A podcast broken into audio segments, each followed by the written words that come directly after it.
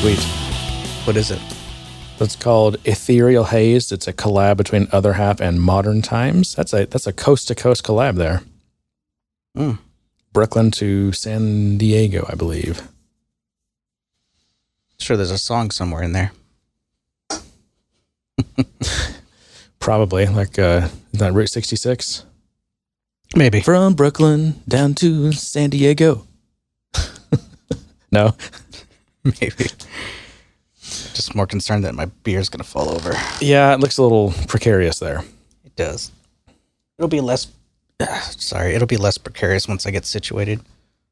Okay, you have to speak up some, John, because I, I can tell you're already you're in a subdued mood today since you came in a few minutes ago. I noticed, so you're gonna have to force yourself to speak up. I'm tired. I'll just I'll just get closer to the mic. How about that? That works too, actually, as long as you don't breathe heavily into the microphone, creep everyone out.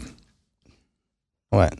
That is annoying though. Mouth mouth breathing. Hearing someone's mouth breathing on Well- a on a pot or not not podcast per se, but just audio in general. Like when I'm listening to audio and all I can hear is Yeah, like the dude's about to.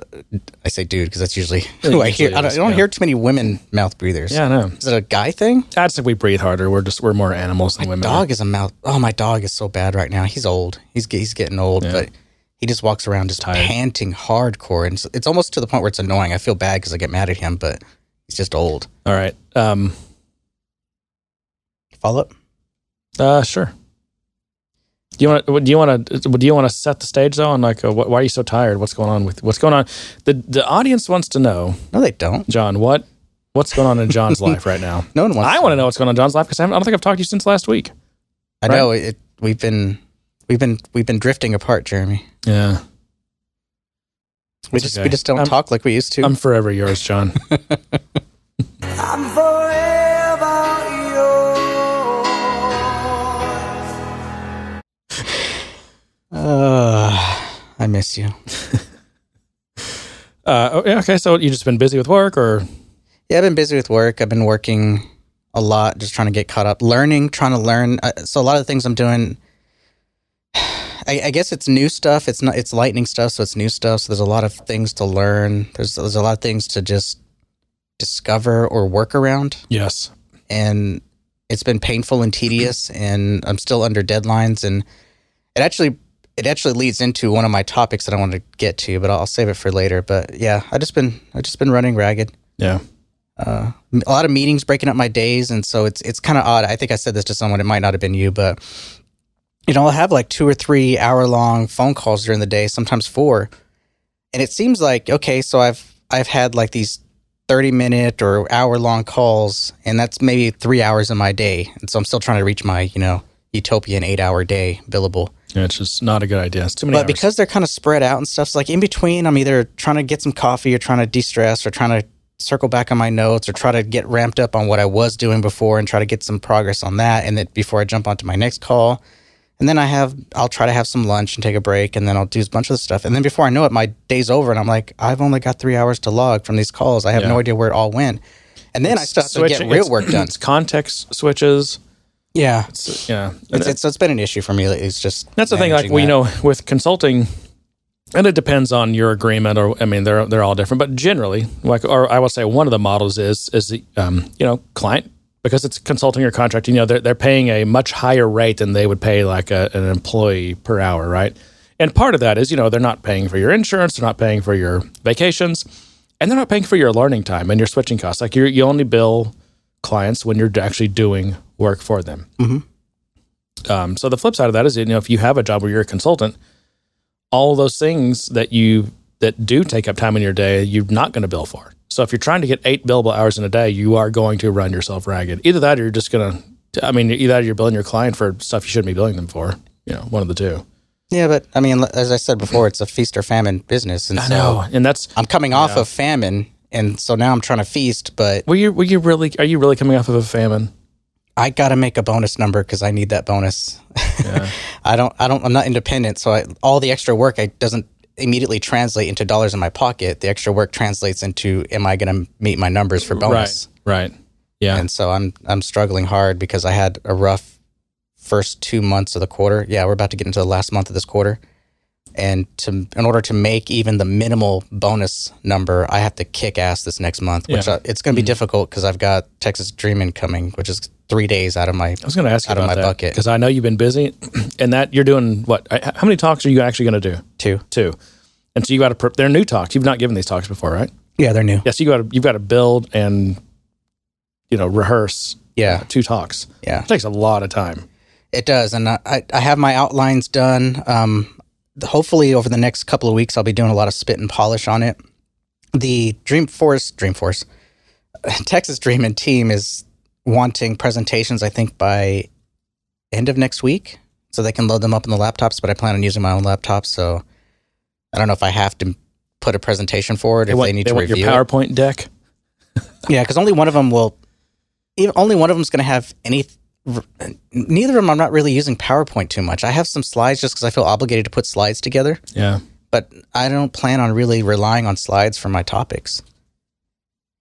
So I feel like I'm. I kind of have. Are you doing live coding, or, or are you at least showing actual code in like IDEs and things like that? for for one of them? Yes. Okay. For the other one, it's uh, there will be some code, but it's more about um, the access the concept of accessibility, and and so it'll be more showing than than a bunch Okay. of static pictures on a PowerPoint or Yeah. bullet points. So both of them are really more interactive than they are just sitting and listening to me talk. So PowerPoint doesn't really help that. What what's the, what are the dates of Texas Dreaming? Uh, I think the twelfth and third. No, I have to look. I think I'm. I think I might go.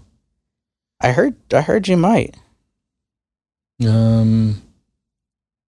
Yeah, I'm just looking for conflicts. Um.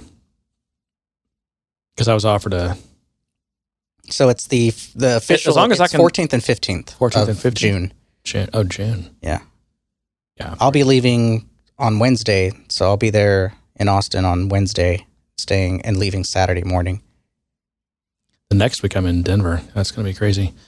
Yeah, I should be able to go to that. Um, as long as I can still uh, stay with you, because I have to do this on the cheap. of course we can spoon. it's my favorite thing Yeah, to it's, do it's worth it. when we travel. I- I'll put up with some spooning if I can. If I can. Have no, I, room I board double checked my for. reservation. I did book like a double queen or like two queen beds, so we should be good. Cool.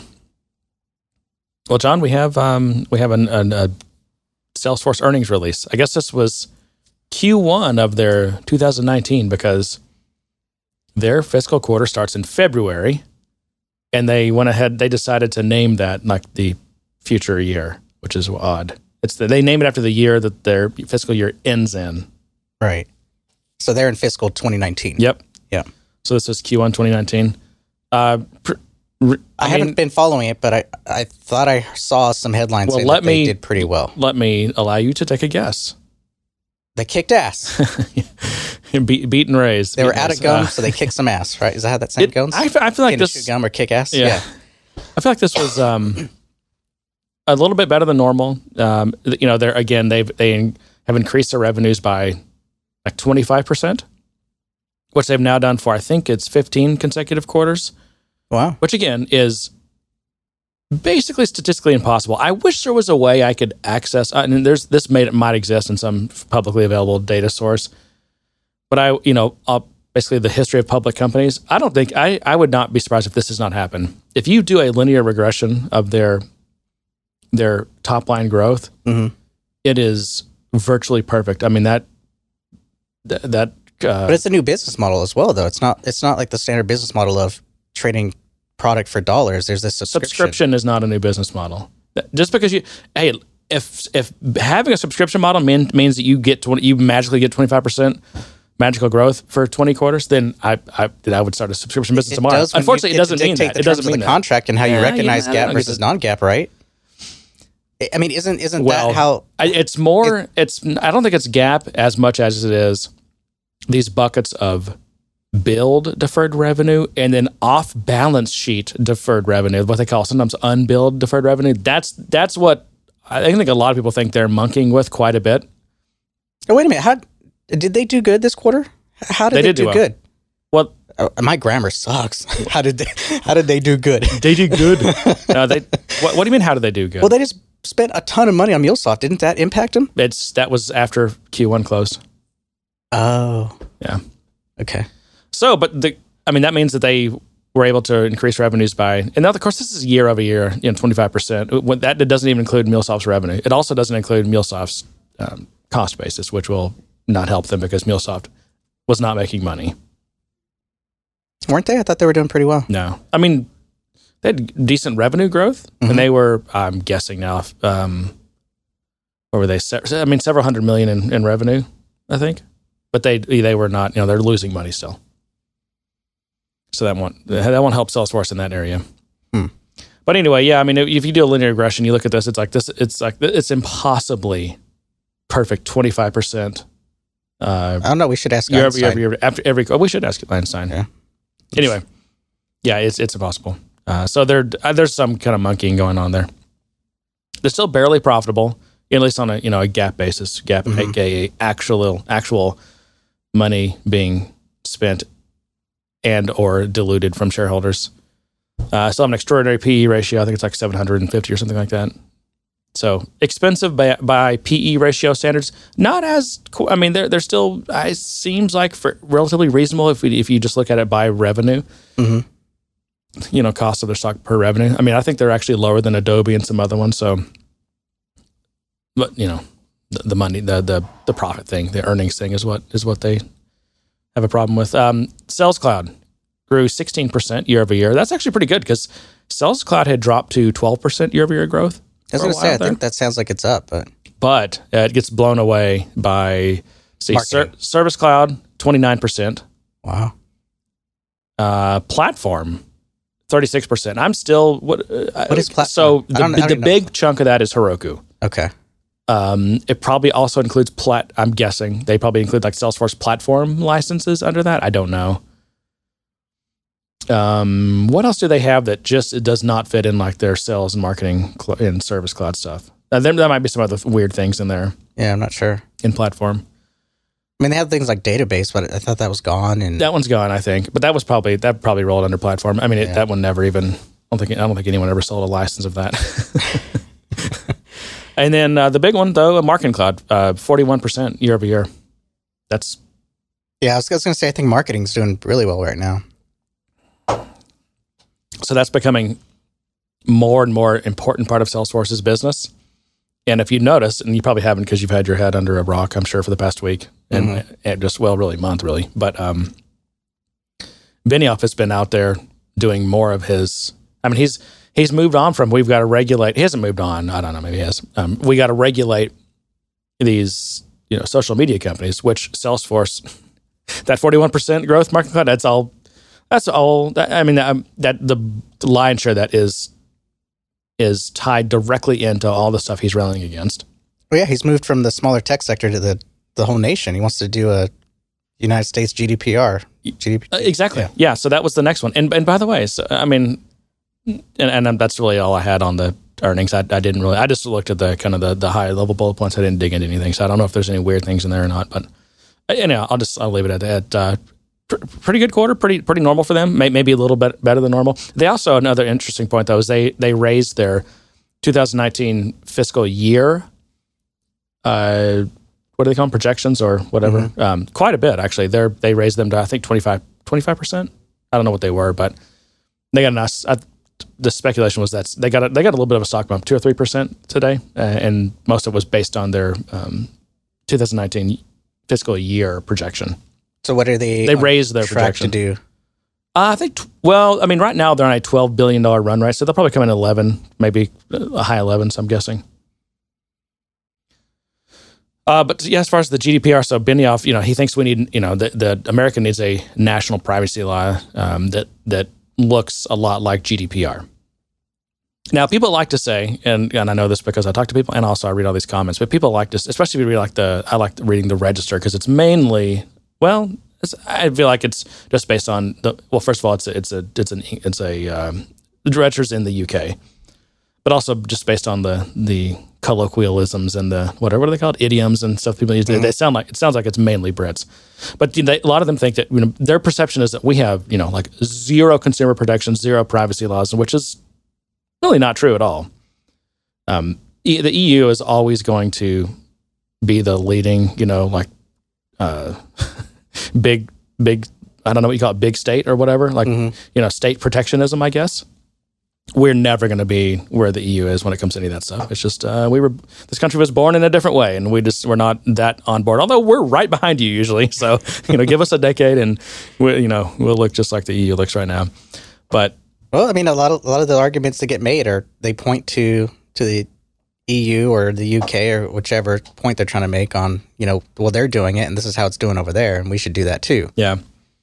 I mean, I, I, in general, I mean, I think GDPR, from what I've seen of it and what I know about it, it's it's one of these things. It's it's got good intentions, I'm, I'm sure, um, but it's it just becomes one of these things where it has so many unintended consequences and costs. And does it actually do any good? I mean, how many emails have you gotten in extra pop ups and stuff? And and what do people do after they see a few of those? They just dismiss them. They don't read them. It's just too much. Yeah, if you got to me early in the month with your new privacy policies, I was I was taking a look and now I'm just okay, delete. I know there's a new privacy delete. I know there's a new privacy. And it's all just going to be GDPR, right? And some of them are just notices. Some some of them are really good, and they say, "Okay, now you have to re-opt into our thing because we changed Yeah, our policies." exactly. I'm like, You have to. awesome. Yeah. Not all of them are doing that. Some of them are just saying our policy uh, updates have changed. You can go here, and then you have you can perform an action. But some of them are actually cutting you off and saying, "You're not going to get anything from us. If you want to, come back and re-opt in." I wish my wine club shipments would do that. Because I'm getting too much wine right now. yeah. Actually, uh, I think I talked about this, but uh, the last time I think it was the last wine trip we went on. Whatever. This is this is a pro tip, by the way. It- what use the same credit card every time you sign up for a wine club, and then when you decide that oh yeah, I'm getting way too much wine, just cancel that card. Why can't you use a throwaway card, or they won't use? well, you know accept when those. it's a I don't know what is a throwaway card. they have those like those cards that you can put an amount on, and so you always have to like Oh. replenish it. Yeah, it's, it's not that I it's not that I don't want to get any other wine. It's just that after a while, you know, maybe usually after six months or a year, you're like, oh, we have a lot of wine. Like we need to cancel some subscriptions. I'll take some of that wine. I actually sure need you to would. rebuild my collection. Well, if you never get your ass out of your house and come to any of our events, you'd be able to drink some of my wine. What events? You never invite me to anything. I do, but you don't come. it's not true. I can't even get you to drink a beer in the afternoon. I know I'm getting old and lame. Yeah, that's just an excuse, John. You're still alive. You can act. You can enjoy life. Well, the, the wife and I are finally going on a date night Friday. I think Well, good. Congratulations. That's good. You need to go on dates. it's been a couple of months since Yeah. we've done that. Yeah. Actually, no. The last time we went out together was that. um the the uh that event that we went to the beer the beer event. Which one was that? So Which one where we had the big tomahawk steak. Oh my gosh, I've been to like six of those since then. that was the last time we went out. Yeah, the last one was actually the last one was Jester King. It was all seafood. It was really good. Yeah, I saw some of your posts on that. Made me jealous. Yeah. Uh, they've got one coming up. That's um. Oh, actually, did you? Did I send this to you? It's a. It's a. It's a bourbon pairing thing, and the food. Uh, now the bourbon's going to be great, but the food is going to be amazing. Same place, common table. Yeah. And also, they're doing a. Um, they're doing like a a little blending station also. I got to get in on that one. You Yeah. have to send that to me. Okay. I thought I- Hopefully, it's still available. I If think I not, texted- maybe, maybe they haven't even opened some up. wheels and yeah, the sales haven't opened yet, but I'll, I'll probably get the pre-sale code like I usually do. So I'll, I'll share that with you. Anyway, back to Benioff and and his just textbook Baptist and bootleggers. He's saying, I- um, Have- you know, he, he's basically saying, you know, you need to regulate my industry. And of course, what is he talking about? And I have quotes, but I don't know if I want to read them because they're kind of boring. But he's basically saying, you know, we need to use AI to do this. And you need to regulate our industry. And that's exactly, of course, you know, because a lot of these, a lot of companies won't be able to do that. They want, he's going to ask for regulation that, you know, there's only a, a few companies that will actually be able to even comply with correctly. Well, yeah, I mean that. that- I, I guess you're right because that's only going to help the industry. If you say we need AI to do this, and and that narrative does happen, and the regulation does happen, the company's going to be like, okay, now we need to spend money on AI. Where can we get AI? AI, and Salesforce is going to be like, oh, we have Einstein. So when you think about GDPR, you know, one of the things is you basically you, you can't collect anything without permission. And for every piece of data that you do collect, you have to have, I think, like don't you have like specific permission on that piece of data and like a plan for that piece of data and like it's just and and I'm I don't know. I, I, I, I I'm mean, pretty sensitive about privacy, and I'm not sure how that helps me that much. I mean, I, I mean, I think I think it gives you if your data was used in an appropriate way, it gives you something to litigate with. It gives you a law to say, okay, what you did was not legal. I can sue you for that. yeah, Whereas right now, And- it's kind. There's really nothing to say specifically like- that they did something with your data that, without your and permission. a, and a lot of the small companies are going to get caught up in this. They're not going to be able to comply because they don't have the technology capabilities.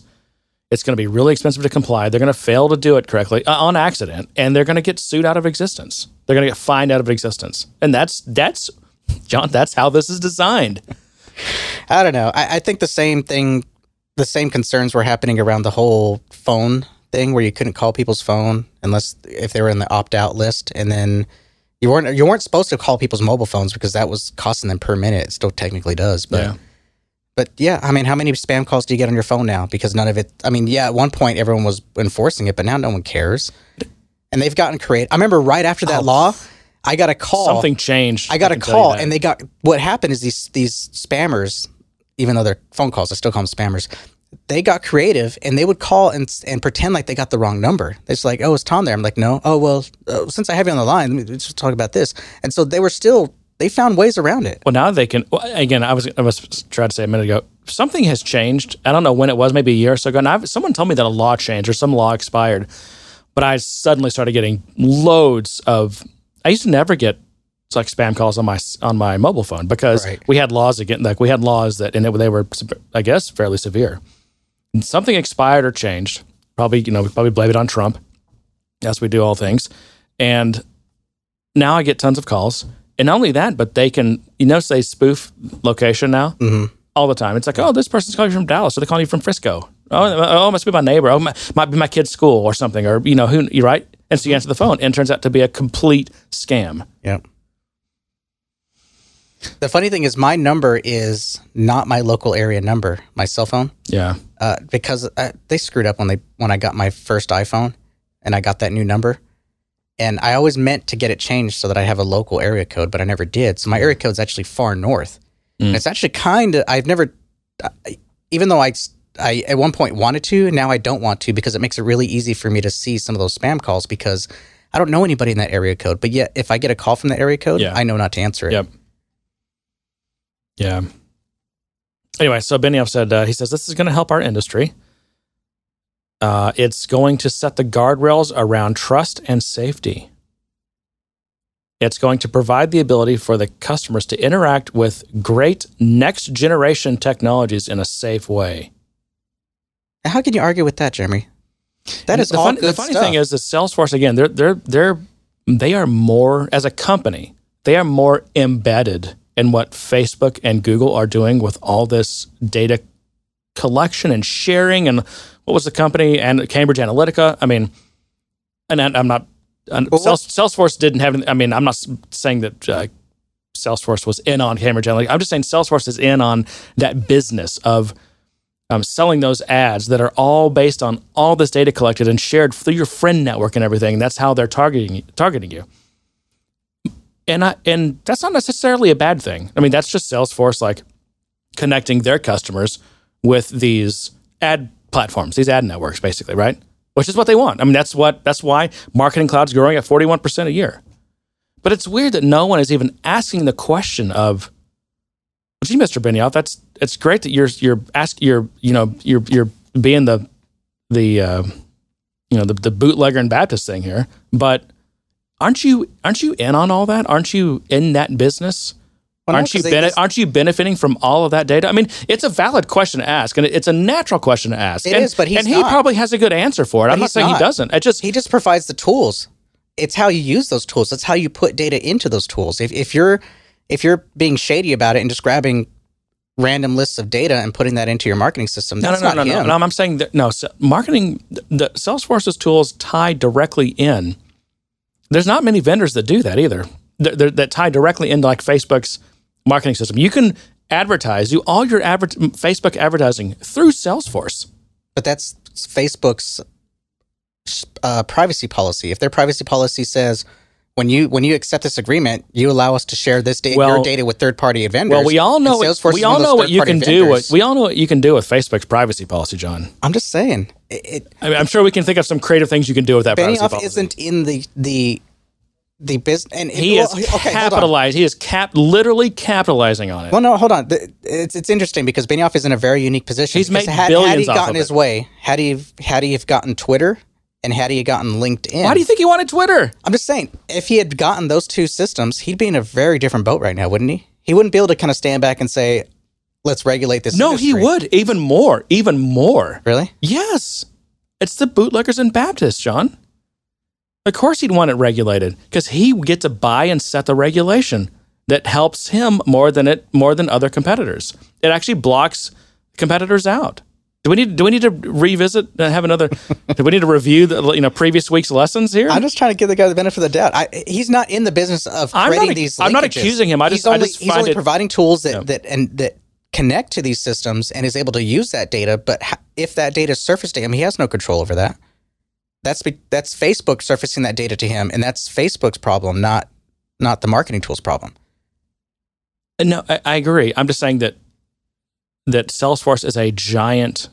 Uh, they make a lot of money from all this Facebook data collection, regardless of whether it's Salesforce's fault or it's not Salesforce's privacy policy, Facebook's privacy policy. Salesforce is in tied directly into that business, and they make a lot of money off that business. And so it's just a valid question. It's a it's a natural question that any journalist would ask if he's going to be making these kind of statements. I get it, but I, I just I think his out is really easy. We provide tools. We don't control the data that gets put into those tools. Yeah, I know that would be a good out. I mean, it's not. It's it's it's a it's a dodge, but it would be a good one, and he would use that. You should have gone into PR. You're pretty good at this, actually. no, I'm not. Let's see. Uh, Benioff went on to say that artificial intelligence is used in customer service. Again, he's going back to he's talking about AI because Salesforce is strong supposedly in AI, right? So he he wants regulation that requires But how's AI going to help? leading I mean, a well let's let's listen to what he says uh, uh, it, ai is used in customer service quote that starts to cross the line on what is trust and that's where our industry really has to come forward and say we're going to make sure that these technologies are trust based and i think the europeans definitely got that figured out now didn't we just talk about didn't we just didn't we cover how ai it it, it isn't it's not trust based AI is brutally honest. AI is racist. AI is bigoted. AI doesn't have a point of view. So it's it's fundamentally limited on things like mor- morals and ethics. it has the honesty of a child. It has the honesty of a dog, just, which is probably it takes equivalent to a input child. and reacts to it. I mean, yeah, exactly. And I mean, it'll opt. It's opt. And if you, when you say AI, uh, go. You know, I mean, he talks about how they they leave Einstein a seat at the table and say, "Hey, how can we hit our numbers?" Well, Einstein's going to tell you how it hits your numbers. It doesn't understand morals. It's going to tell you how to hit your numbers. It's not worried about offending you know, exactly the guy next It doesn't understand that.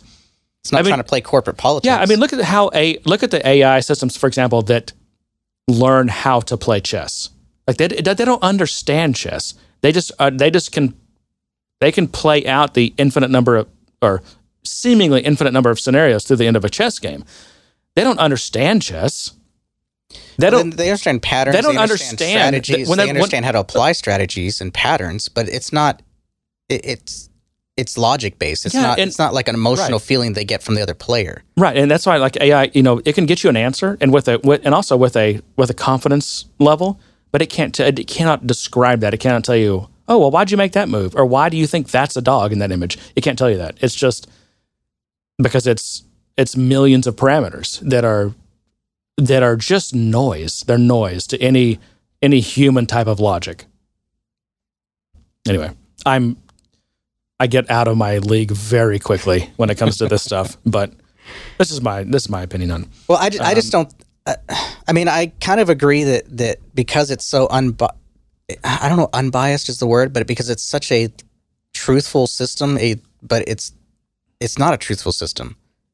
It's just a algorithm that in, takes input and produces an output, right? It's Right. not. It's not a matter matter of it being more truthful, or a matter of it being more moral, or a matter, matter of it being more ethical. It's just this Oh. algorithm uh, that takes data and produces an output, and its output's going to vary d- heavily on the input. and and everything its and everything- experience of- of all and- the input that's collected, the the experience, the training. Yes, Yeah, the Mhm. training. Mhm. Um, so even then, it's still flawed. exactly. I mean, it, it it is what it is, John. I mean, YouTube tried to use algorithms to flag its content and systems, and that failed, and they had to add people back in. Well, and this, you know, Uber tries to have AI that doesn't run people over, but it still kills people.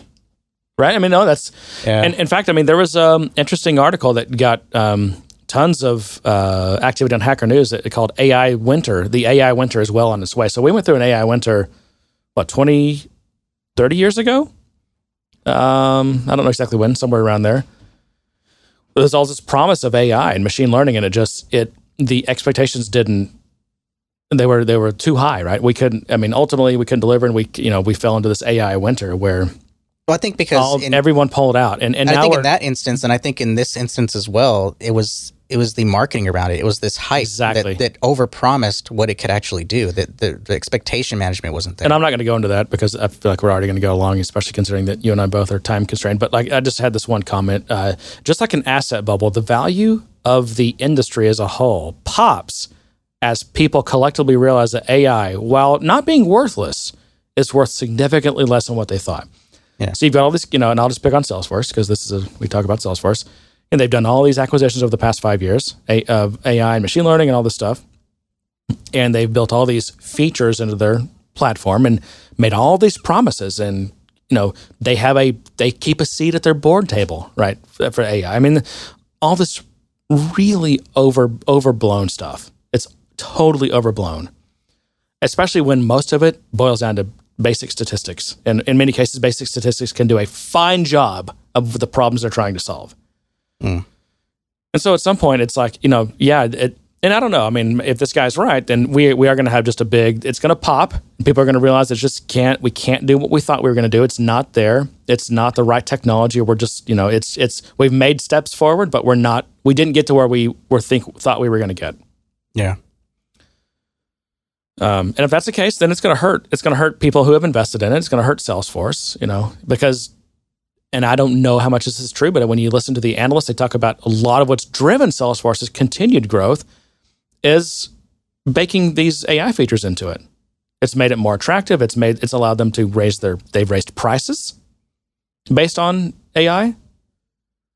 And well, I mean, a smarter system is worth more. if if it's smarter, yeah, yeah, that's the thing. But it, but if the bubble pops and people realize that, well, crap, this actually is not any better than, or it's just not what it was promised, then uh, yeah, I don't know. I'm just reporting what has been reported, John. I report, you decide. All right, well, let's move on. Let's do some follow up. Okay. Um, so I'm uh, didn't get permission to mention names, but this is in context to the reporting, the analytics API. You know, and I sent an email just a little bit ago asking for for permission on that. Let me see if I've received a response. I have not, so I guess we want. I mean, the guy was in Slack.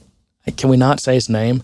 I'm. no, our policy is I if you don't I get know. Permission right. the email. You're so right. I know. We have to stick to it. We have to stick to it. Yeah. Okay.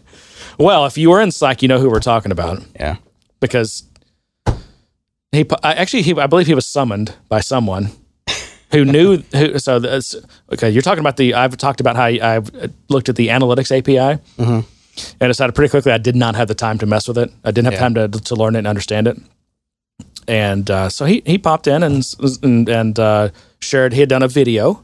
Uh, like three years ago on how to on, like on uh, because it was, kind of a simple use case, but hey, here's how you do this, and that was nice. But he also sent a, a, a an email, um, uh, just you know, kind of explaining it in more detail, and and also kind of con- kind of confirmed that yeah, if you're st- if you don't have much time, or if you're starting with a more complex thing, it, it can be it's it's kind of it's it's fairly dense.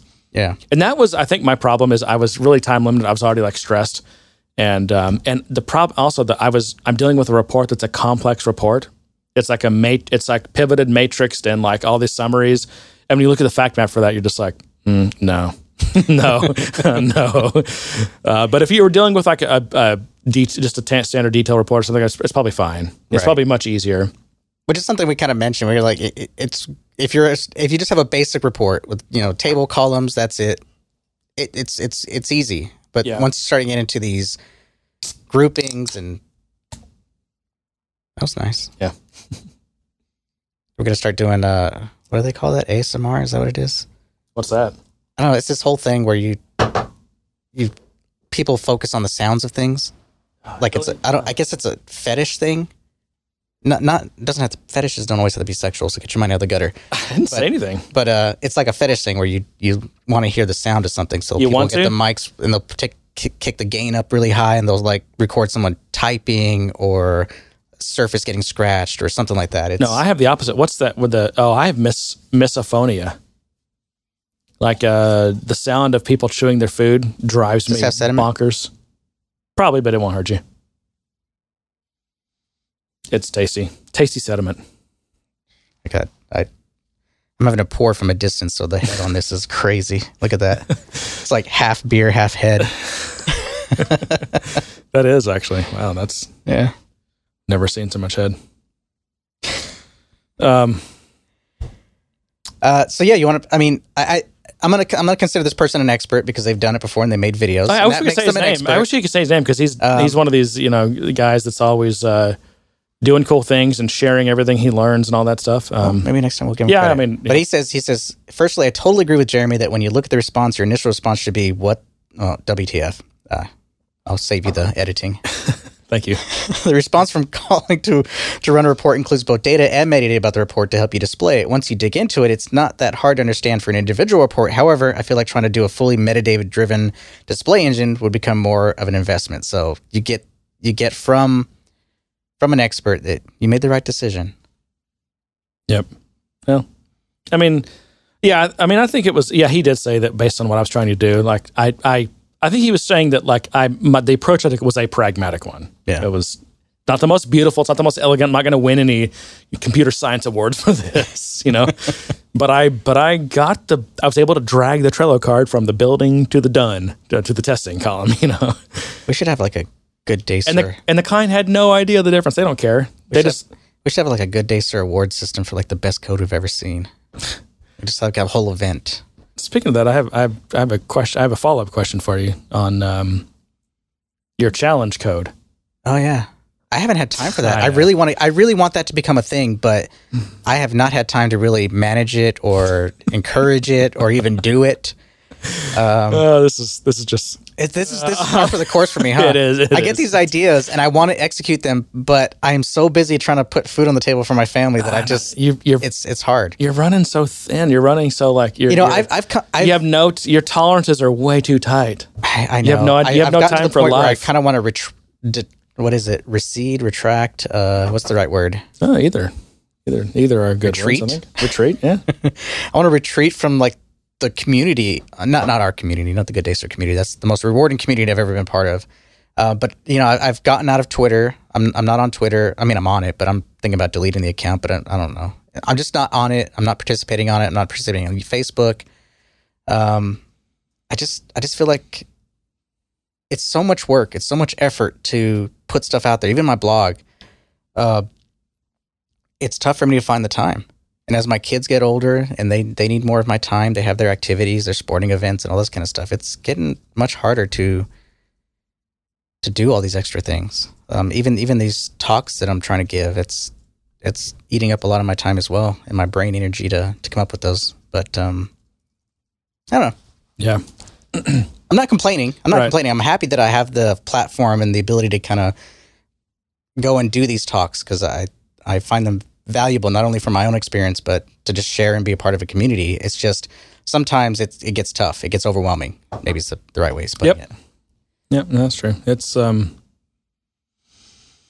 Yeah, it's I don't know. I feel like I in order to just like I don't know, make ends meet, pay my taxes, pay for insurance, pay for an office, all this. I mean it's like yeah, it's you just have to run yourself ragged. I don't know. I feel like I need Was- to get into a sleep- different We'll business. sleep when we retire or we'll sleep when we especially die, whichever with comes first. especially when we when we really get into Benioff's just getting by mode. I mean, I'm not gonna be able to have any of this. I won't have an office. I don't I'm, you subscribe know, to that. You know oh, that. Well, I don't know. I'm I'm I'm not. I don't subscribe to that. I'm gonna sign up for that basic income. That sounded pretty good right now. Universal basic income. You go do that. You go stand in line for bread. I was poor. I did my time. I'm working. Uh, so I feel like I should do since we're doing. Are we done with the the other guys follow up? The guy who shall not be named. I, Okay. I think so. Okay. Um, so I, I did decide to um, upgrade my crash plan to the business one, I guess, whatever they call that. I don't know if it's called pro or business. Yeah, you're supposed to be a business. You have to like you have. The only way I can say this because when I when I was signing filling out the form, which is a simple form, they actually made this. I was going to talk about this because it's really impressive how they did this, but. You, when you fill out the form that's like, yeah, I'm, I want to go ahead and switch to Crash Plan Pro or Business, whatever it's called. Um, the business name field is mandatory. so, I mean, I could have just put like Independent freelance. Jeremy's Treehouse, but I mean, No, I- uh, JR's Jazz Den. Oh yeah, yeah, that's true. JR's Jazz Inn and CP. Don't forget, we have Oh, the cocktail parlor CP, also. yeah. Uh, Don't forget the cocktail Yeah. part. cocktail parlor. Parlor. It's like it's, yeah, JR's Jazzed Inn and CP cocktail parlor. Oh, okay. Yeah, I don't know why I didn't make that connection. My brain's not working. that's okay. I forgive you. But so I I feel I, in, I got I got down to where like they they sent me the final email. They're like, yeah, we are you're ending today, and we are deleting your backup today. oh no. Yeah, so I was like, oh, I better go ahead and sign up. and that's me. I'm such a procrastinator. But I so I, I clicked on the in the email, I clicked on the link to switch to Crash Plan. Oh, and by the way, the cost is now ten dollars more a month No, because they you don't. procrastinated. so they, they didn't punish me, but they should have. And most most you know the government certainly does. the tax man certainly does. That's So I clicked on and there's like you know there's a, probably four forms to fill out, fill out. Now I did um, their business. You can tell that their business program was separate from their consumer because I had to like I had to enter a new credit card. I had to re-enter my credit card information, even though it's the same credit card. Because you're basically creating a new, and they explain that like, hey, you're creating actually a new account. And even the client that runs on your computer is a different piece of software. But here's what's amazing. So after I filled that out, I didn't really do much because I was super busy the rest of that day. But the next day, I noticed I had this new, different. I had a different icon in my system. Is that a tray? What is this? The menu bar. menu bar. Yeah. In Windows, I think they still call it the tray. Uh, yeah. I had a different icon. I was like, oh, what the hell is this? I click on it, and it says, well, first of all, the, the app is called Code 42. Now, I don't know where their marketing people are. That's the name of their company, I think, Code 42. Okay. But I mean, I signed up for Crash Plan. I think everyone knows about Crash Plan. Like, call the app Crash Plan. Call it what all your branding people did to build this brand and to like put the logos everywhere and make the logo bigger and all that. And Like, call it mm-hmm. that. Don't call it some obscure like. Oh well, yeah, we have a DBA for Crash Plan. We're actually called Code Forty Two. Well, no one cares what the you know what your Delaware corporate your shell corporation's called. Like, but anyway, I mean that, like that's alphabet? That's my one that's my one complaint. But what's cool is how it just seamlessly i don't know if it uninstalled the other app and put this one in but obviously that other app i had installed the old crash plan consumer app it was able to like install and bootstrap the the crash plan business app. And the other one's gone and the new one's here and it's just running and did not skip a beat. So you didn't change anything. i know i just filled out that that four field form That was, it that's actually pretty Yeah. cool. I mean, it, what, what it signals to me is they they probably started out consumer, right? And the business model came out later. i'm not sure And so likely they had to build this transition plan for consumers to go into business because they've already had business users using it. You know, um, when you switch to this, um, they give because they're making you switch or or just cutting you off. They they are giving me. I, I want to say it's like a it's like a buck fifty or two fifty a month for the, for a year. Hmm. Now I did roll back to. I used to have two devices: my computer and my wife's computer. Mhm. I took hers off because actually she doesn't even. It's she hasn't even installed the client since she got a new computer a year ago. So what's the point, right? Yeah. Um, so I'll, you know, I think I'll end up being at ten dollars a month, which I think is a, I think it's a fair price. So, and and I think there was a- than Netflix were, right now. I know, and there were people that encouraged me. They're like, hey, it just sounds like it makes sense just to stick with Crash Flow, you know, Crash Plan, pay, pay the whatever, and it sounds like Yeah. you're getting a good value. And I am. I mean, that's some of the cheapest insurance you can get. Yeah. And obviously, obviously I talked about in, on previous episodes, like what a good job I think Crash Plan does. Uh, They are really the best. Their clients the best. Their features the best. Their restoring is the best. It's their technology. While some of some parts of it are crusty, like people complain about the fact that the the client, and I don't know if the business one is, but the consumer one definitely is a is a Java app, and you wouldn't know that unless you're a nerd and you're like, eh, it's a Java app. I don't like it. It's slow. It's slow. And I could be no, your computer's just slow. It's not the app slowing you down. You know, it's like, but you hear stuff like that. But uh, yeah, Well, I'm- speaking of that, I applaud you for, for backing your data up. I saw a commercial recently and it I do. I, me up. I do that. I, I plug this thing every day and do a full bootable backup with uh, what do I use? Uh, uh, Oh, which one? What is it? I have to type it in. Um, Super Duper. Wow, that was weird. I had to.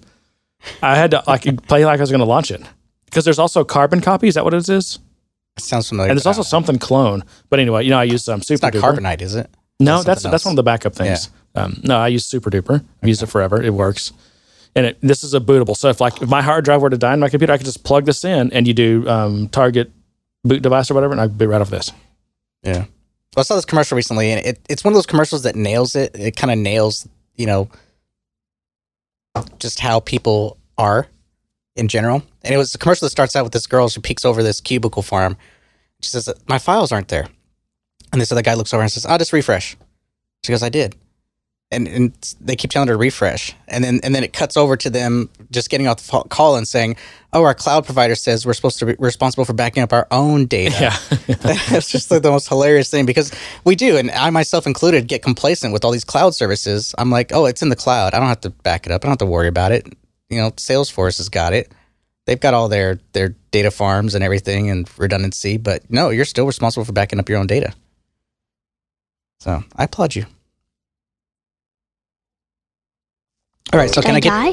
No, somehow you uploaded yourself to the cloud. hey, hang on, I got so, so many. It just happens automatically. It's from the cloud. that's Oh, probably the that's best. one. perfect. Yeah, that's perfect. you know that was right. That's your best friend. You don't know who that was? It just happens automatically. It's from the cloud. That clip is so old. Who is it? That's uh, Parker. Is it? Yeah. No. Yeah, he's um uh he that that is the uh, ultimate dream guest that the um the wizard hat guys want to get on their podcast. They're always talking about that. Oh, we're shooting for the top. We want Benioff. Yeah, exactly. I don't Yeah. I'm not going to sell for second best. second in charge. Uh, Not that, not that Parker's second best. Uh, I prob- I need to rephrase that. Second in charge, right? He's the I want the I want the big chief. What would we ask him? What would we talk about? I I talk about his political aspirations since he's gone to wearing the Oh, the American flag fl- pin. American flag pin. I, I've been I've been saying for years he's going into politics. He's going to get out of Salesforce. No, it's true. He's going to still be on the board, Yeah. but he until he's in office in like the Senate or government or whatever, then he might have a proxy. But until then, you know, he's he's still gonna he's he's moving into politics slowly but surely. You know, it's it's normal when you go into politics that you, um, at least when you reach Someday a certain we'll have level, Benioff on the presidential ballot to vote for. yes, maybe so. But when we reach a certain level in politics, uh, usually at the federal level, you put your investments into like a blind trust or whatever, and so you don't you can't be Mm-hmm. Right. biased. Well, what happens? But what if you ha- happen to have like four or five billion dollars of stock in one company? That You can't exactly. It's not. It's not exa- exactly liquid at that point. I mean, it's kind of hard to sell that much of one stock. It's more of a gesture.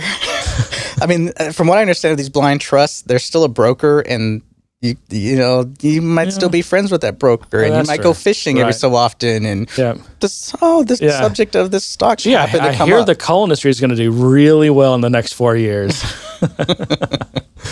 yeah, That's just me being cynical. yeah, yeah. Um, all right, so let's finish this out with some lightning talk. Okay. A, a lightning talk or some lightning talk because that's completely changes the meaning, as, as you've learned. As, I realized been as I said that, I, I realized it was the wrong words to use. you used the wrong article and it completely changed the meaning. It does. So I thought I'd talk about the stuff that I'm hating right now, and then I'll try to finish with the stuff I like, Okay. so that we Oh, finish I like on a that. positive. Things I like, things I hate. I like it. yeah. Okay, go. Right.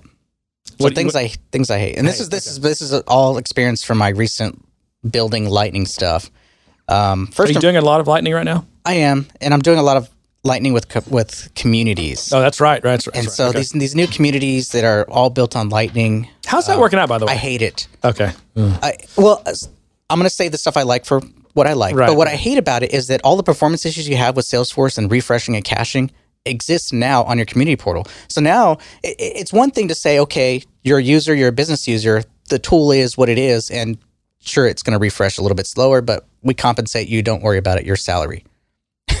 exactly. It's another thing to have your customers log into your community portal and they're having to wait for things to load or refresh or things like that. It's just not a good experience. I mean, What we is- talked about for No, and- years and- the web and how we've optimized things for load times and, and all these kind of things. And now I have all these components on my screen and some of them are really basic, like just the standard HTML component that you can drag and put on the screen and and or even not even that the rich text component let's use that one where i just kind of copied some some text from the client that wanted on the screen and i put that on there and even that takes for a while- to load I, I don't know what the exact phrase is, but or the the stat, but Google. You know, one of the things they they've they've tried to do for years now is to encourage people to get their have their everything respond faster. Everyone, you know, your page should respond to the point that they're actually in, uh, rewarding and punishing based on how long pages take to load. and they've got all these interesting stats, and I figure if anyone Google knows these things, but I, they and I'm going to butcher that. I, I, this is not exact number, so don't hold me to this, but it's something like this. For every second that a page takes to load, you lose like thirty percent of the people. They'll just they'll for every second you lose thirty percent more. yeah And I don't know how long these lightning things take to load, but It just depends. I mean, sometimes it's cached in your browser and it loads decently, and other times it's you you've you've made a change to the community, which has changed your your static resource file. I mean, you can hook up a CDN to the community, which I haven't done, and maybe that'll help some of that. But no, they But you do have a static they, resource I and thought they time- did that. They they will if you say that it's a public resource, they will. They have a CDN. They'll CDN They it for do. you. I don't every know how time you it is, save and but- update your static resource, it gets a new version, which means that Mm-hmm. CDN gets a new file, which means now you have to download a new file on your on your which is what you want, right? It is, but that But it's not on a CDN, so it should be super fast. It should be. Yeah. But like I said, I'm in development. And so maybe some of the things I'm seeing and some of the slowness I'm seeing is because I'm developing and changing things and I'm, I'm in the builder or I'm, you know, trying to view it as if a cl- cl- customer was viewing it. Yeah. But even when I'm viewing it as a customer, I'm still seeing some things like my entire content. I have like a header and a footer, and that's the first thing you see. So you just see this awkward header and this awkward footer. Mm-hmm. You need a big ass spinner right in the middle, John. and then in the middle, and then the page like expands really, really fast because all the components finally loaded. right. Yeah. And it's just, uh, I know. And then like yeah, do you force like a minimum I know, height on I that thought to- about to, that. try to like a like a placeholder height or something Yeah. almost. You know, it's like I don't know, you have all these problems. Well that's that's kind of modern web development. You have these little components and I honestly and I could be completely wrong on this. Um, but now since m- most modern like web apps are you know some some initial page loads but it's usually minimal minimal template or whatever and then there's these different sections of the of the screen that each are their own little widgets mm-hmm. and that are each making some rest call to get like the data to populate them. So you have these things coming in at different times. And the problem is, with that is it can when as they come in like and they and they render themselves like they'll mm-hmm. the, the page is shifting and, and sh- all around Oh, yeah. it's loading yeah. but I actually prefer, and and if you have the the liberty to do to do this, I actually like to have an API call that's basically specific for each different like major screen Mm. that wraps everything together. Yeah. There's big benefits to that. There is, and I, I've even done that with some of my components where I was loading, I was allowing each component to kind of go out and grab its own data, Mhm. but then I was like, it, it was getting, it was too slow. Um, and so Because because that one call was doing too much. no, it, no, because it was each individual call. So if I had like a composite component that had maybe three levels deep, Uh-huh. and I allowed each, Oh, they're all component to- making separate calls. they're all making three I'm different saying- calls to get data. Yeah, and I'm saying And not so I've, do I've had to manage that and say, okay, I'm going to wrap this. The top level is going to get all the data and pass it down to the ch- ch- to the children components. and, and again back to like the that talk that Matt Lacey gave at, at TX TDX was um yeah I don't I, I don't know it sounds like Lightning doesn't have its like its its version of like the flux pattern solution to things There's um shoot, I'm gonna forget the name because I just learned about it. It's like some kind of Olympic pattern or something like that. I'm I'm butchering it, Olympic. but there is some kind of pattern where you can you can have this kind of global data set that kind of gets shared across, and I think it goes in the glim- global nam- namespace or something. But I haven't I haven't dug into it to know what it is. But I think there is some concept of that bubbling up in the community. Okay. Huh, interesting. Yeah, I mean, someone needs to solve it. Now, I don't, and it could, it could be one of those things where, depending on how, at what level that needs to be inserted into the stack, like mm-hmm. it almost, is- it, some of these things are like we, like, for example, deployments. Regardless of how hard Gearset and all these guys try, you- you're they're stuck with, they're stuck with the same problems I'm stuck with Yeah, they're just they're doing the best they can to provide solutions around those. But the really we need Salesforce to improve. There's nothing we can do until Salesforce provides better solutions to some of these things. yeah. And I don't know if that's if that state problem is something that Salesforce has to provide or not because I don't know near enough about Lightning to to know that. Uh, it's it's it's either something the community has to come up with to, to say, okay, here's how you define some kind of global data set that can be shared across all your components to kind of reduce the chattiness of your program, or Salesforce provides something. Which I, I thought that the data services was going to be that, but it's not. It's just kind of a glorified here's your standard controllers type stuff. It doesn't really deal well with managing multiple record sets that are editable. At least not that I've seen. I, I'm I'm barely getting into some of that, but from what I've seen, a lot of the components surrounding the data services, the ones that support it at least, um, really like to deal with a single record. Like the the the new Lightning record view component is, is another one of my hates. Um, you can use it and you can put it on the page and you can have you can tell it here's the record ID and here's the object type and it goes out and grabs the, the data for you. And you just say okay here's an output a lightning output field or input field and here's the here's the field I want you to render. And you just define it and it goes out and does that all that and renders it for you. But it does it differently than what the native detail does. Like you don't get the under the line underneath. You don't get a inline edit icon. There's no variant to allowing you that. So if you want to enable that or add that kind of support you're having to hack the html and and css because the way it renders it it's kind of the embedded deep and it's kind of this weird hack thing. So so now i'm just i'm hacking away at what it renders to try to get it to support what i want. Or i can go full manual mode and say okay render the field don't put the label i'll do the label. But salesforce doesn't allow me to to pull in the metadata for the label i would have to make a call to apex to say okay apex describe the metadata and give me the labels for all these things so that i can put them on the screen otherwise i'm hand coding the labels it's just not there Yeah. so things like labels and things that, that normally you have in, in Apex, where you can say, or Visualforce, you can say object type dot account dot fields dot label. You can't you can't do that in hmm. Lightning. And so it makes trying to trying to create these screens odd. Uh, another hate of mine is that f- is the the the the way the Lightning design system doesn't match what Salesforce is doing in the UI at all.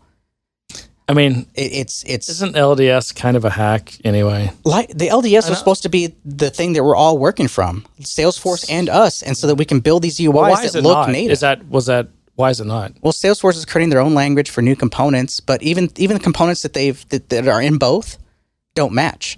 The markup in both does not match. The markup that Salesforce is creating is not the same markup that Lightning Design System is using.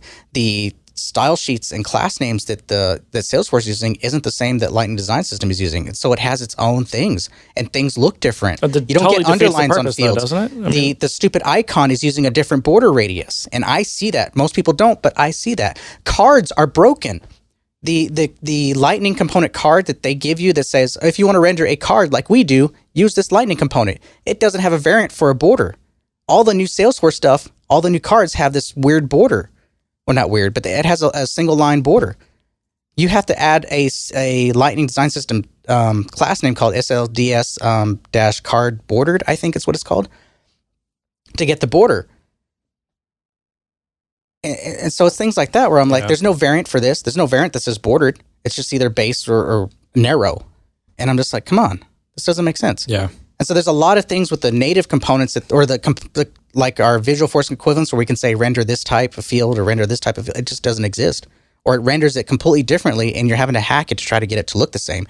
But that in itself is dangerous because now, if they change the design system, which they have plenty of times, or they change the way they're doing something, like you can't consume their style sheets because it'll break your stuff. It's almost like the the design system team or whoever's maintaining that is just they're just watching what the actual Lightning team does and try and trying to copy that, implement it. I think or it's supposed to work in the reverse, it. though. I think the intent was the design the system would be Yeah. dictating, okay, Well, here's obviously how that's you not design what, that's not what's happening though. and then they're supposed to implement that, but they're not.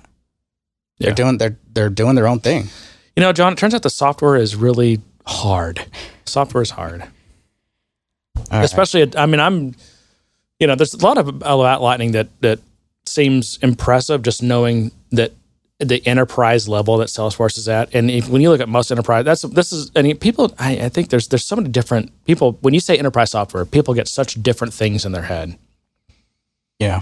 Um, but I'm talking about the, you know, the SAPs, the Cisco VPN clients of the world. All this just the. Um, I don't want to pick on any names because I've got friends that work for some of these companies, but like the the virtual terminal clients of the world, just all this, just really like it at the core it kind of works the software, but it's like it's they're so rough around the edges and stuff so ugly and it just like it's such a mess. And it's and it's because this is software that's made for the people who buy it, not the people who use it. And it just it draws such a huge I mean it makes such a huge difference.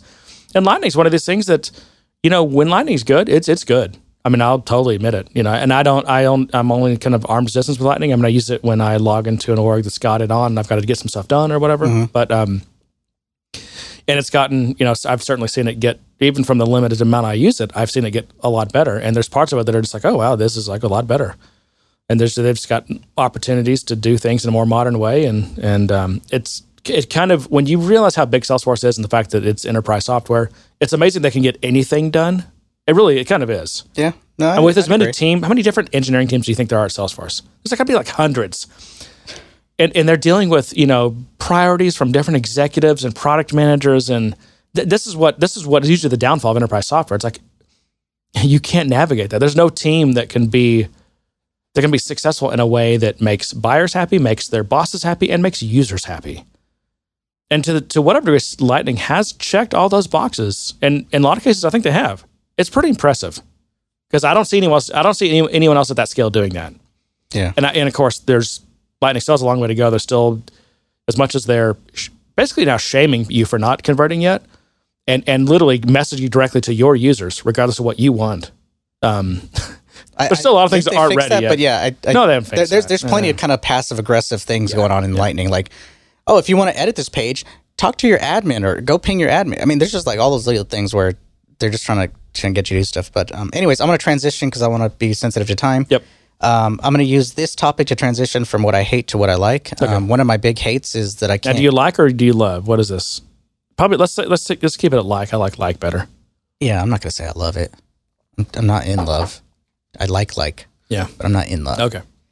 Um, so I'm going to use this to transition. So one thing I've been having a lot of issues with is uh, the interaction between Apex controllers and my JavaScript Yeah, you, controllers you or talked about that a lot. and it's, it has to do with um, when I'm pack, passing back lists of objects as a property. Well, I, it, it's continued to be a problem for me. I was having all. Oh, here's another thing I hate. Before I get into that, because this this helped me discover how to fix this problem.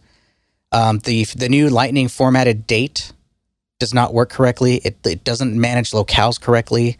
I, I pass it a date. It's the right format. It's the right object, but everything's a day behind. For some reason, it's not. I get that too. so I so I had to use the the, the UI dot format date, which for some reason works correctly, whereas the new Lightning formatted date doesn't work. So this is UI colon formatted date versus Lightning dot formatted date. I'm not sure why these versions exist, but either way, it's not working correctly. The other one works right. Well, I was having issues with that, so I thought, okay, maybe the fact that I'm ser- I'm doing I'm ser- pre-serializing my Apex to JSON and then deserializing on my JavaScript side, maybe it's losing context of the metadata, and because I've had this problem, and maybe the the date string that it serialized to uh, lost context, meaning maybe it lost a Z at the end or something that it needed, and it doesn't know that it's what time zone it's supposed to be, or this is this is GMT or whatever. So I kept plugging away. I was like, I, I've got to find a, a fix to this. And out of just sheer, I don't know how it popped in my head, but I thought, what if I just use an array syntax instead of a list? So what if I did object name brackets array syntax in my property name instead of list object? Is this an Apex thing? You yeah, in okay. Apex. So instead of and I think I did this before in the past where I was having issues with lists and I used an array syntax instead of the list. I've object. never seen those have different behavior. That's really interesting. That- and it fixed the damn problem. Wow. I can now pass back an object with properties of, of lists as long as I as long as my Aura enabled property uses array syntax, not not the list hmm. data type. Wow, I've never seen those behave differently. So for anyone's having problems and, and and is doing manual serialization, deserialization, you can stop if you use an array syntax instead of using the list data type for all your arrays. Wow. And that solved it, and it works just fine. Hmm. Um, so that's getting the stuff I like. yeah, Uh, so some of the things I like is um, I do like that the Lightning design system has quite a bit figured out. It has things like icon and sizes and grids and all those kind of things, and I've used all of those to my advantage because in building this community site, I want to make sure things are still responsive. And so by using all this stuff, I'm I'm doing less work to have to make sure this is all responsive. I'm using the grid responsibly. Uh, it has things like you can do like um, Responsibly, res- responsibly responsiveness responsibly. Yeah. Like so that. so like your grid, you can say, I always start with what I want the grid to look like on a mobile interface, and then you can add new tags that say, okay, let's say SLDS or the Lightning Design System medium. Now the grid is one of two instead of one of one. So normally on a mobile, it's the grid is one of one. Medium size, I can do one of two, and large size, I can do three of three Okay. In terms of the grid pattern. So Mm-hmm. you can you can scale it just by using CSS without me having to go in and write a bunch of media Yeah, have- have CSS queries breakpoints, that yeah. says media min 400 or 480 or min 700 or whatever the breakpoints are. Yeah. Um, so I, I've used that to my advantage quite a bit. Another thing I like is I did this for the first time. There's not much documentation on it, if any, but I built a wrapper component that let me uh, put in the body that I wanted wherever I wanted it to. But it's kind of magical. Hmm. so I have a wrapper component and I want the body of what. So whenever I create my component and I add that to my page and I want some other content that I want to define from the parent page into that. I know this is not coming through, is it? No, I just, I just I'm like I'm enjoying your talking, listening to you talk about my component, my page. That's okay. I'm going to use my. I don't care. I know, I that's just- how I I, like talk. it, I know. That's how that's how I talk. Uh, it's my accent. My is my accent. Okay. Um, and so I, I wasn't sure how to do this because I, I wanted to build this card, but this card had to be the content of the card had to be inside this div tag. Otherwise, my CSS wouldn't work. Okay.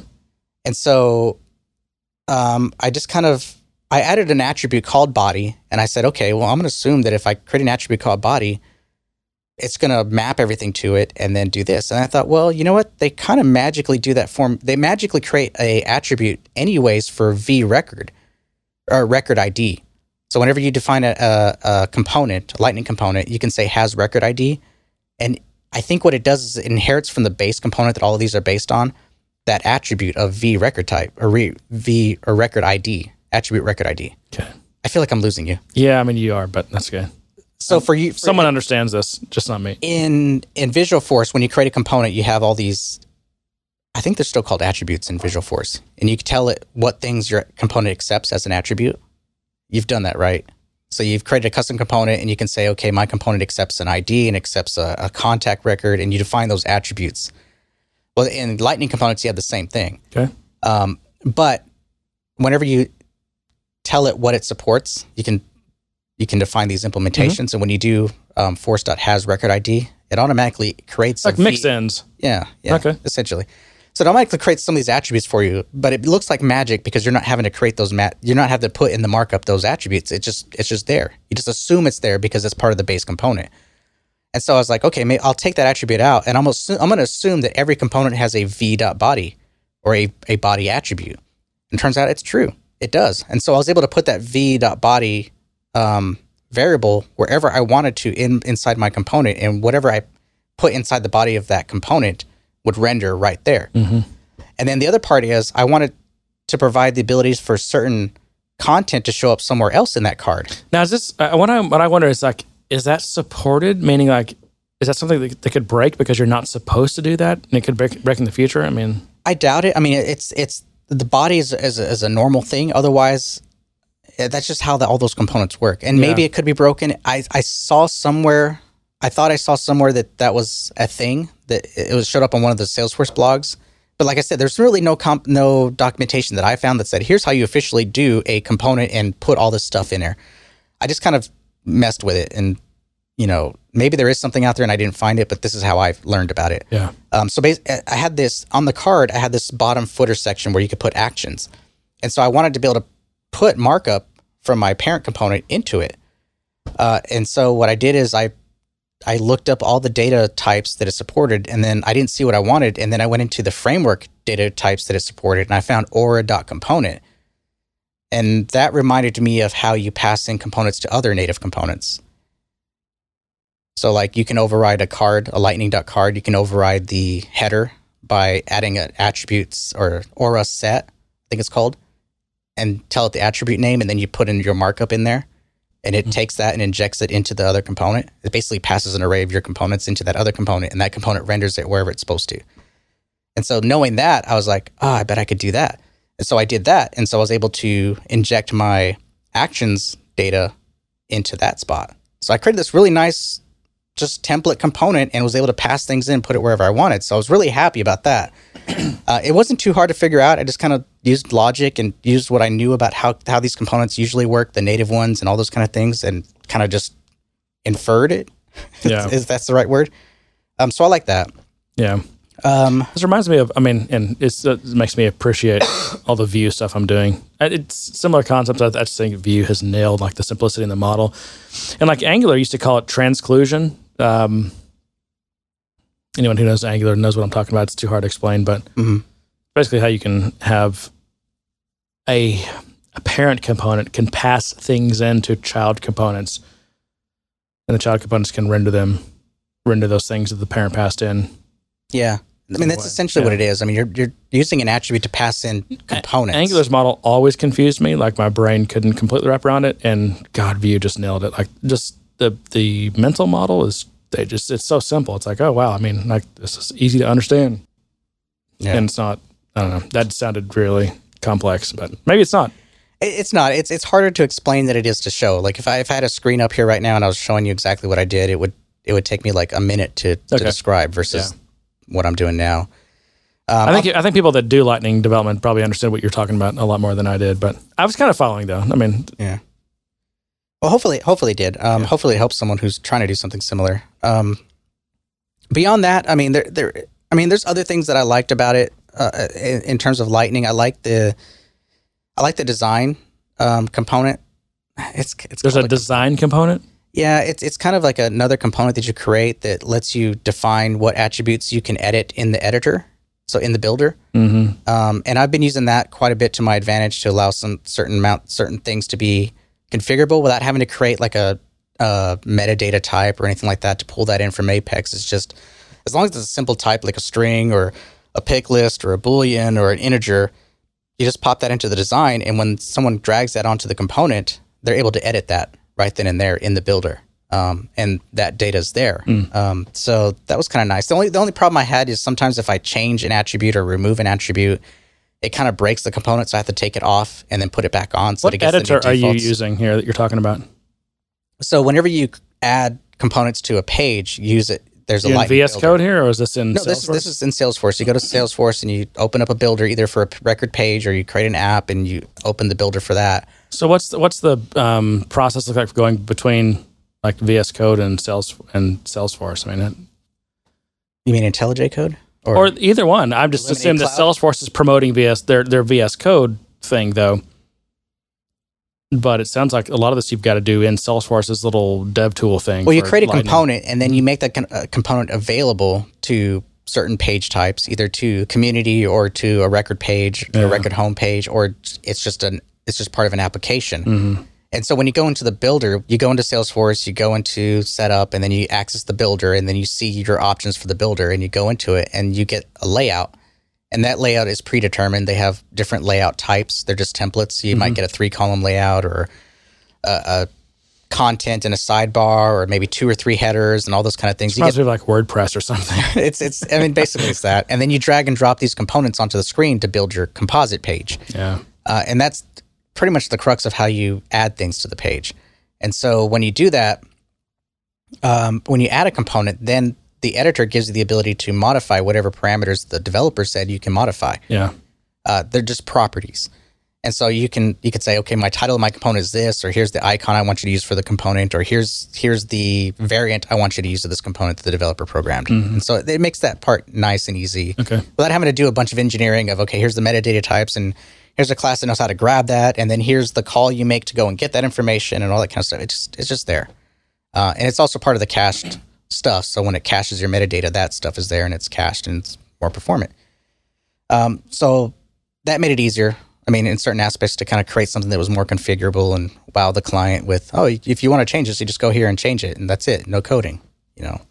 What could possibly go wrong? Just go and change your application and do it in production too, right? Oh yeah, yeah. Because you're sure it's not hell not going to be able to like deploy a bunch of complex random changes from your sandbox to production. So yeah, Yeah. just do it in production. Uh, I I forgot to mention something in the hate bucket that I'm gonna have to bring up, and that is you can't. I got spoiled by Illuminated Cloud's uh, refactoring of classes and things. Uh, you can't refactor components very well because you have to change the name of the component bundle, and then you have to change the name of each individual component to match your entire stack if you wanted to. Uh, if that component's in use, sometimes it remembers the old name and not the new name, and it's really crusty. I don't recommend renaming components. I have like this stack Just of live with live with your incorrect names. Also, in communities, I think there's an issue. Like, I'm not sure how it handles publishing versions versus build versions of your community, but I couldn't delete my components. That even though I removed them all from the from the community build, but I hadn't published it yet. I think there was still dependency on the published version of the community on all these legacy components that I created, and so I couldn't delete them. So now I'm I haven't tried it yet, but I think I published everything to the new to the community. And so now I think I can get rid of all those legacy components because I tried to rename and or, or I had to refactor. So I just got like this stack of like 15 components that I have to get rid of. Uh, that's the other thing is to do to do these things right, to do the right layers and create the right module system of components and interactivity. You end up creating a lot of components. And with no namespacing and no folder system or no bundling Yeah, beyond just this top level component bundle, it gets hard to manage. You end up again, I'm back to naming things. Like I had to prefix everything with the same name to kind of group them together to say this is my thing. The the nice thing is at least with the the um, design component, I can tell it what the label is to show on the screen when in the builder. So at least I can make that somewhat pretty without like a bunch of prefix namespacing stuff that I'm doing in the naming convention. But I hate it. I hate that part. Managing and I mean, you remember the the extracurricular and um, uh, what's his name's talk on the the data table that he built that supported like everything, every feature, Yes. the inline editing and all that, and his component graph that was just immense. yeah. It, that is really easy to do with Lightning. Is to Easy, create yeah. this component graph that's just like hundreds of components, and then try to maintain and manage that. It's it's going to be crazy for Well, any big any yeah, any, I mean, any you run size. into those kind of things like you you run it like your first three attempts at it are you know suffer from dis, uh, performance problems. Well, not even that. There's there. It's it's much easier to say. Okay, I had to build an activity. So in Salesforce, you know, you've seen Salesforce's um, Lightning activity timeline for activities. Maybe not. Like in activities, it d- it shows the activities in a timeline view. I avoid any activities in Salesforce, so I don't think I've seen that. Well, in Salesforce, it gives you this acti- this timeline view of activities. So you see tasks mixed in with events and emails and all those kind of things, and it's a timeline view. Um, well, they changed that, by the way, and now it's this collapsible, uncollapsible thing. So I, I I built a bunch of stuff, and now I have to rebuild a bunch of stuff to support that. Anyways, the the collapse feature, I could inject IDs into each section and then have code that goes and looks up the IDs but it gets kind of weird because you, you have to you can't use the OR ID. You have to use a, a standard element ID, and then I'm kind of concerned about the uniqueness of the page and that ID. So again, again, are you are you going past like the supported layer into unsupported territory? yeah, so I don't like doing that. So the only proper way to do it is to for each one of your items that you would have in that list is to have a component that represented that. And then that component can have its own controller and its own properties so that you can say this component is expanded or closed. And so now I've got uh, for the activity timeline, I have like event, email, task, call, four, plus an extra one because this was the whole reason for me building it was to add another type of custom object task that they wanted in the timeline. So now I have like five components, five line item components, one item component that knows how to pick which of these sub level components, and then the ultimate list component. So I've got to support the activity timeline. I have five, six, seven, eight components just to support, support activity timeline. I guess I mean components are how you do everything, right? It is, but without any kind of organizational scheme, you just have this long list, and it's gets kind of tough to manage or to kind of walk into and just kind of go, okay, I know what that does, or I know what this goes, and I I know these these things are grouped together. There's no bundling of components to say this is my composite component, and it represents these three bundles. I was forced to do some Apex, I think, earlier this week, and I had a bunch of different types of things that needed to be sorted, custom things. And so I had to, of course, Salesforce doesn't, there's no comparator interface that you can implement and pass to the sort method. You actually have to just implement a class of sortable things. Oh yeah, You can't say, like, hey, sort these things. By the way, here's a comparator that tells you how to sort them. yeah, it sucks. Yeah. And so, of course, you know, the downside of that is like, okay, uh, it's not that big of a deal. It's not a comparator. It's it's a pain in the butt. Re- requires a bunch of more code, but uh, at least you can do that. You can implement. Compa- I think was it comparable. I think. Um, but then that means a bunch of more classes, and then when, then we get back to well, I already don't want to put a. I don't want to keep dumping more classes in this namespace because or into this single global namespace because who knows, depending on what their name where they're going to float to, you'll never be able to find them. It's just a, it's a big mess. Yeah. Um, and then of course you can say, well make them make them uh, inner classes. Well, hope they don't hope you don't need statics in them or anything else Yeah. because there's that limit. It's like you just keep bouncing from one to the other. And I know this is just like back to complaining about Apex, but this is why I avoid it. I just I'm avoiding on platform stuff. It's just not fun. It's not a fun way to engineer. It's not a good way to engineer. It's if you have to do it, but I stay outside when I can. Well, I'm in the trenches trying to make it work the best I can. Yeah. I mean, yeah, I've been there. You do what you got to do, but it'd be boy, it'd be great if if you know the world's leading SaaS company, twelve billion dollars, could get a halfway decent programming language for us to work in. Yeah. Well, I'll, I'll try to finish on, on what I like. And I, I guess the ultimate like, because I do like the Lightning design system. I wish Salesforce engineering used more of the Lightning design system so that we could all match. Um, but I really like that the Lightning design system exists. I'm not having to pull like like I did in Visualforce. I, I didn't have to like go and inspect and figure out what style sheets or class names they were using and or pull their their CSS and try to bring it into my component and hope they never change it. Um, I have an official thing that says here's here's the the CSS for this, and I can use that, and I feel comfortable using it. It's just I wish the Salesforce side, the, their their side developing their their components, used more of the Lightning design system so we would match. Yeah, because they're again they're not iframe. They're all in the same. Yeah, which is why we don't get versioned Lightning design system because it's all in the same page. So you can't have version one of the of the LDS and version two in the LDS running the same page because the markup the, the Again- CSS classes would conflict. This is one of those things that I I don't envy these problems that the Salesforce engineering teams are having to solve. I just I don't know if there's a good way to solve that. Yeah. And I try to be somewhat pragmatic about it. I know at first I kind of hated it and wished I had versions, but the more I looked at it, I was like, it's kind of a tough problem to solve. I mean, how, how uh, without really muddying things even further, how would you create a version design system? I don't know. And I mean, and there's no great examples either. I mean, look at look at the leading like kind of appy buildy kind of things like Joomla or Drupal and like WordPress and these things, and they they haven't done a good job either. I mean, the way No. I mean things like components become like a certain theme only supports a certain kind of components. They almost they're pretty tightly coupled. Like you have to kind of design for your theme. Themes have to support certain Well, they're, things. they're, They're, not plugins, and I think WordPress is now just coming not out with a new modular system that uh, I, I don't know how. It might be moving into Salesforce territory in terms in terms of how it handles components, but um, I- yeah, I mean it's like this huge. Why are you looking at your watch?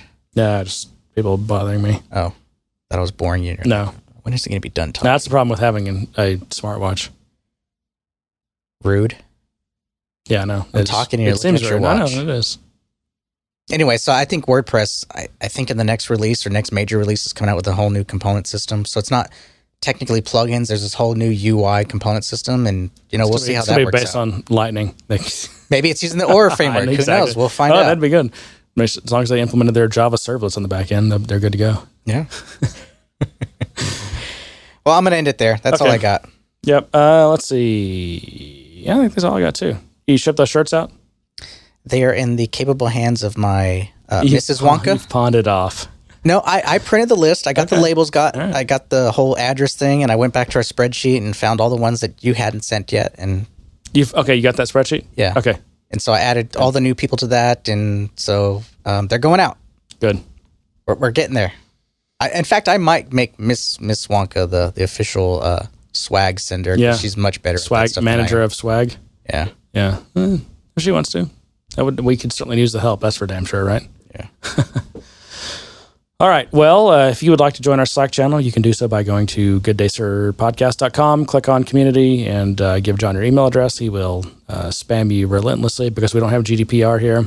That's And- right. And he might also add you to the Slack if he gets around to it. Oh, I'm selling that data. Yep. I'm getting rich. Yeah.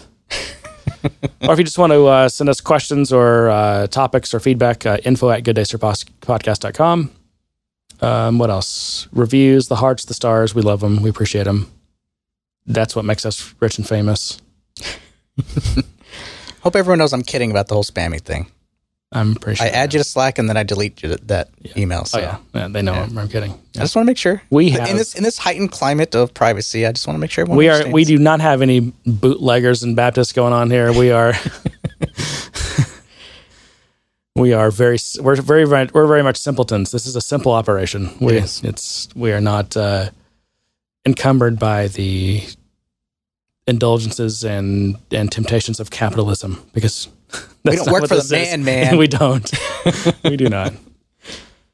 All right, John. Well, and to that I say good day, sir. You get nothing. You lose. Good day, sir.